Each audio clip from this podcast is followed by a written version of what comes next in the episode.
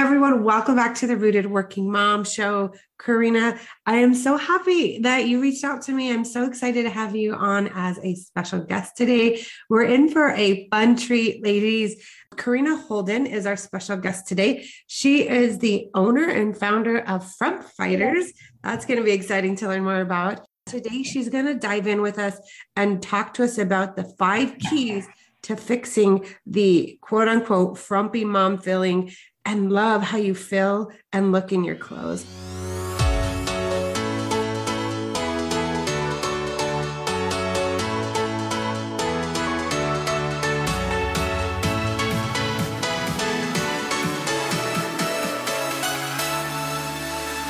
Hey, sweet mama. Welcome to the Rooted Working Mom podcast. If you've been in a space of overwhelm, exhaustion, struggle, and feeling like you're just not enough, maybe you feel the tug to step into your authority as a present mom and wife while still pursuing your career, but you're just unsure how to integrate everything with more peace and intention while staying partnered with God and you're truly ready to figure out who God is calling you to be in your life, then this podcast is for you. Hi, I'm Cynthia, Executive Director, both at work and at home, entrepreneur, busy mom of two, wife, and daughter of the King. This podcast is going to help you find true freedom while resting in Jesus, rising into your authority, and raising kingdom builders.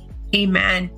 Here in this space, You'll be encouraged, empowered, and partnered with Jesus to get breakthrough in your faith, motherhood, wellness, and mindset so that you can have victory as a mama who is resting and living light with joy and fulfillment. You were born for such a time as this.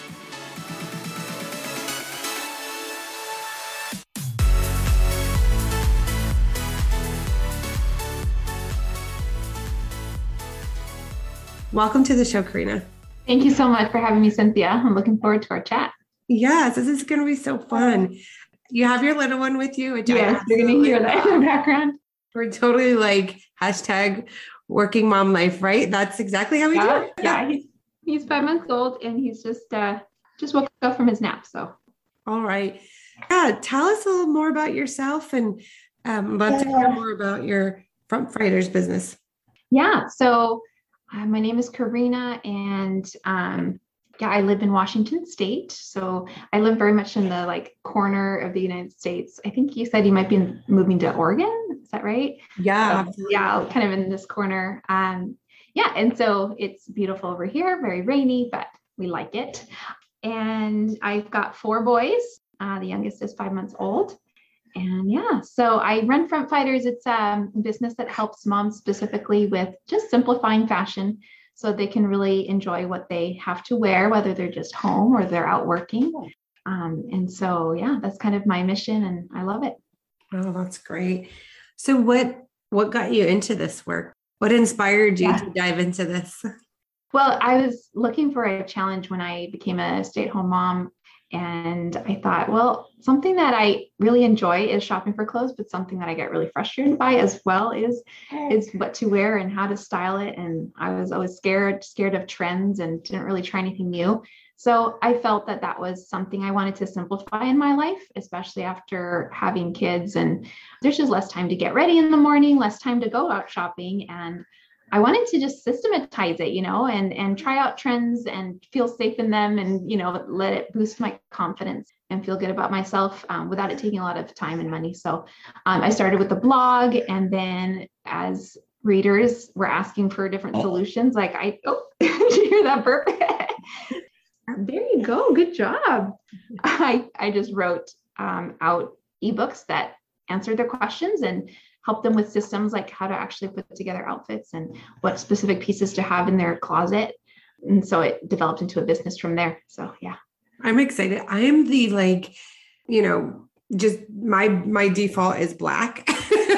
black, gray. Yes, I love black and gray. And so I'm excited to learn more from you because you're right. Like mm-hmm. it's just we have so much going on in the mornings that I don't yeah. have a lot of time to sit and think about what I'm wearing for the day. And yeah, what I picked out Does it need to be steamed or pressed or ironed. Yeah.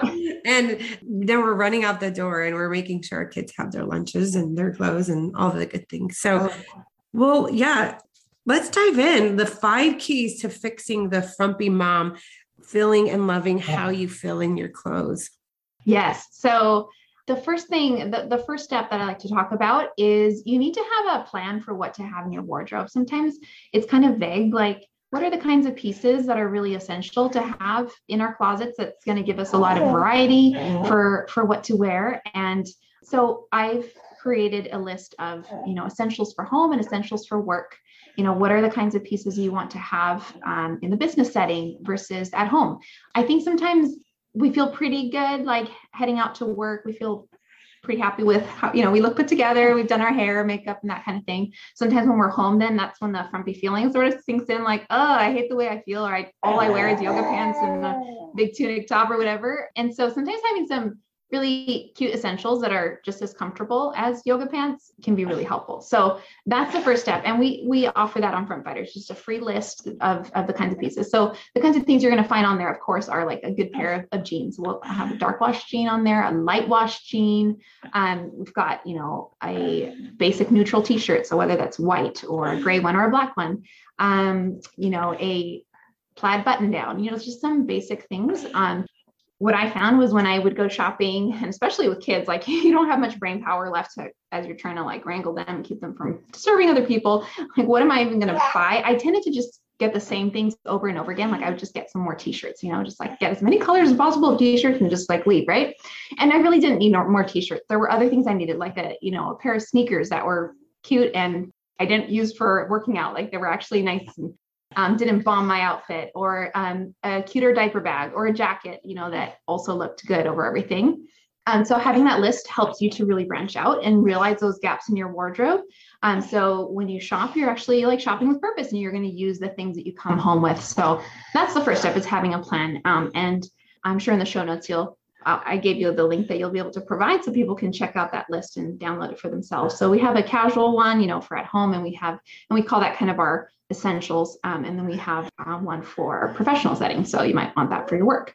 And the second step is to purge your closet. So to clean out our closets. So many times we just hang on to things, and I'll just speak from my experience. I found that I held on to a lot of things just in case I needed them again in the future. Um, and it's like, I don't know how to style this, or I never wear it, but it looks cute. Like, I don't like how it looks on me, but it looks cute. And uh, for different reasons, we just hang on to things.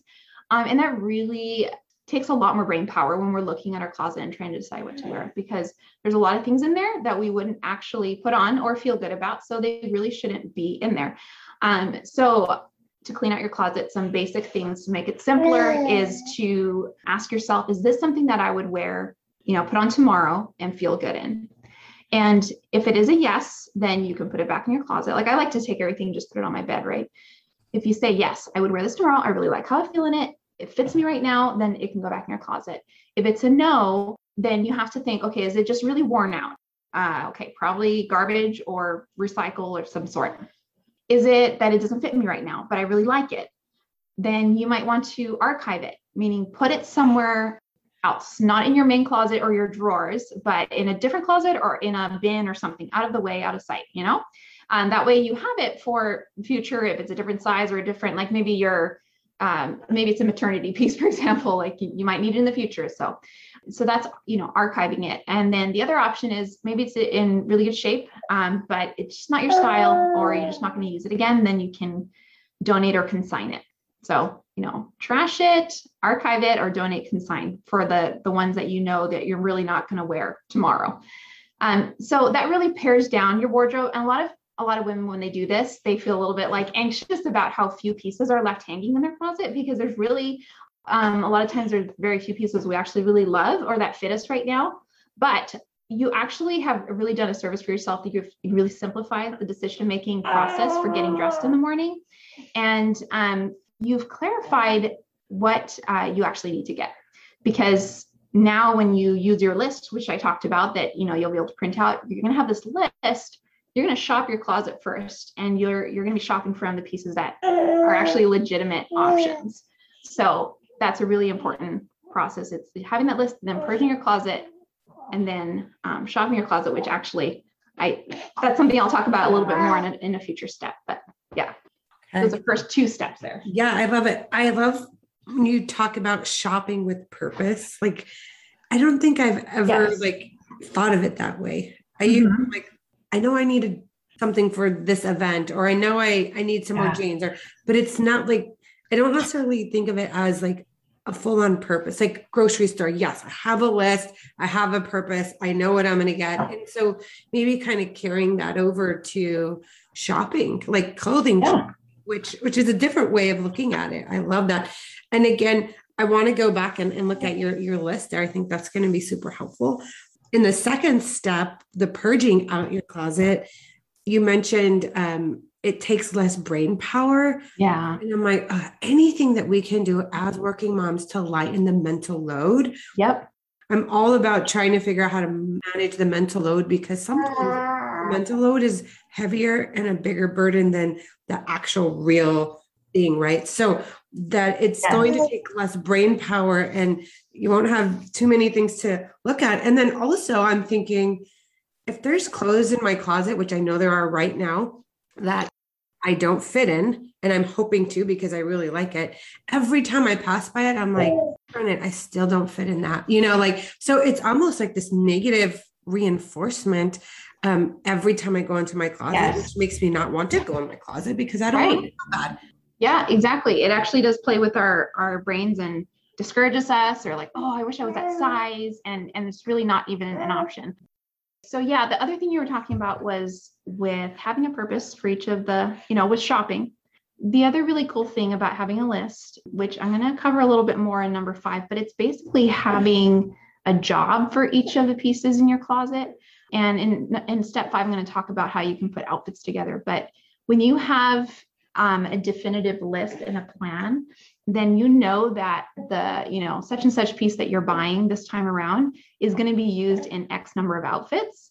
And um, it it just sort of ties this bigger monetary value to it of it's a better investment you know? You're going to use it for so many times um, versus just like buying something and hoping it works with everything in your closet. So that's the other amazing thing about having a list and a plan. Yeah absolutely. Okay so we got step one is have a plan, use your list. Number two is purge your closet. And then number three. Okay, so number three, this one is a really cool way of helping ensure that the clothes that you buy really mix and match with each other uh, so that it's easier to put combinations together and you use your clothes more. So, this is um, having a color scheme. Um, a color scheme is basically a set of colors that you are really drawn to that look good on you and that work well together and you sort of choose this set of colors, you know, some neutral colors and then some pops of colors that work well together and that you you stick with those colors mostly when you're doing your shopping. So like when I used to shop like I mentioned, I would try to get, you know, t-shirts in as many colors as possible just to add variety. But unfortunately, what that did was I'd end up coming home with pieces that really didn't work with a lot of my other clothes because it was such a like bizarre color or I just didn't have much of that color elsewhere in my wardrobe. And so I'd only be able to wear it with a couple other things. So like if I got, you know, like, oh, I'm going to get this top that has orange in it.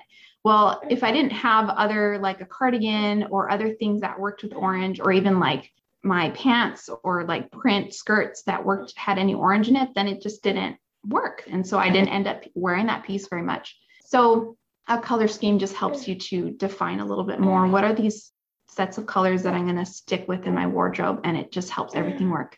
So, like for yourself, you mentioned you really like wearing black and gray. Well, those can be your neutral colors, you know. And I think right now you're wearing like a nice olive color. That can be one of your pops of color. Um, and so, you know, you choose black and gray and maybe white for or cream for my neutrals. And then for my pops of color, I'm going to have olive and I'm going to have maybe mulberry, kind of like this nice berry color in the fall and winter. And then in the spring and summer, you think, okay, what are some colors I like to wear? Um, so maybe for you, it would be like a coral or um, turquoise or something like that. And so then, you know, those colors in the fall and winter and in the spring, summer should work pretty well together in a in a pattern like if you were to get if you can imagine getting a t-shirt that or a dress let's say that has a print a lot of times that actually helps us to find the colors that we really love and that we want to stick with in our color scheme because prints look pretty because all the colors in them work well together. So you can get clues from that print and see like oh okay that that has some coral and some turquoise in there or some teal in the same um, print whether it's a scarf or a dress or whatever and so you can pull from that and draw your color scheme and plan that so ladies have a lot of fun with this sometimes you, some ladies have gotten really kind of like stuck on this step because they want to perfect it and like finalize like what are my final colors but it really is a work in progress. So I would just encourage to um, think of the obvious neutrals, the obvious pops of color that you really enjoy. Um, and then from there, you can adjust it. You can add colors or remove some or whatever as you go. So yeah, that's step three is, is having a color scheme. I, I've never thought about that. Like I, I tend to like stick to certain colors and I keep red is another color that I, I'll buy like multiple yes. blouses and I'm like, I don't think I need another red blouse. Like and and is it I don't know what yeah, it's it might be just what I'm comfortable with. I don't know what it is. Or like another gray cardigan. Like seriously, I I have so many gray cardigans. But yeah. like an intentional color scheme. And I the idea of like maybe shifting it so you're not feeling bored with it you know from winter to spring to summer and kind right. of and okay here are the different colors that i love that i feel good in throughout those different oh. seasons of the year yeah. And another way you could do this is also like sticking with colors that have similar sort of characteristics. So I love teaching seasonal color analysis. I don't know if you've ever heard of that, but it's hmm. basically like what colors look good on a person. So I can see you, for example, being something that's called a deep winter, which means that you look good in colors that are common winter, which are these jewel tones. And so if you were to stick with colors that are all jewel tones, so think of like, you know, a jade green, uh, a royal blue, a red, those colors tend to all work really well together. And so you don't really have to limit your color choices as long as they have the same characteristics. So think of the difference between a, let's see, um, Kelly green, you know, like a bright grass green versus the olive green that you're wearing now. The olive green you're wearing is more of a dusty color. It's got some gray mixed in, it's toned down, it's muted, um, versus the Kelly green is like the true bright color. So someone just needs to decide, hey, do I like the bright sort of rainbow colors or the more muted colors? And so as long as you stick with the colors that you buy being in that family of characteristics, then things just mix and match better. So, you know, that and that way you don't have to necessarily limit like, you know, six specific colors. You can just have a whole family of characteristics of colors that all work well together. So that's another way of, of doing it. But yeah, it just helps so that, for example, if you wear buy a skirt, you just make sure that your skirt has the colors that that are in your color scheme. And then that makes sure that then when you buy a colorful blouse or t-shirt or top of some sort, it's going to work with that skirt. So it just helps everything mix and match. Okay, mamas, we're going to stop right there. That's going to be part one of the five keys to fixing the frumpy mom feeling and loving how you feel in your clothes. So many great tips there. I hope that you are taking notes. If you would like to work with Karina more in a one on one way, she has many ways that you can get a hold of her. I will drop them in the show notes for you. But I think one of the easiest ways is to go to Instagram, look at at Frump Fighters, and that's F R U M P F I G H T E R S. And then she has lots of great freebies on her website. It's called Now That I Can Do, N O W T H A T I C A N D O dot com. You can go and check that out as well as her blog there and her shop and whatnot. So please join us next week as we dive into keys four and five and so much more. As always, God bless. Take care. See you next time. Love, before you go, if you enjoyed today's episode, it made you laugh or inspired you in some way, I'd be so thankful if you took a quick minute to share it with another working mom and leave me a written review for the show over on Apple Podcasts. It's the number one way you can thank me, and hearing from you fills my heart with so much joy. I'd also love to connect with you over on my Facebook community, The Rooted Working Mom. Come join us, praying for miracles and victories for you. See you next time.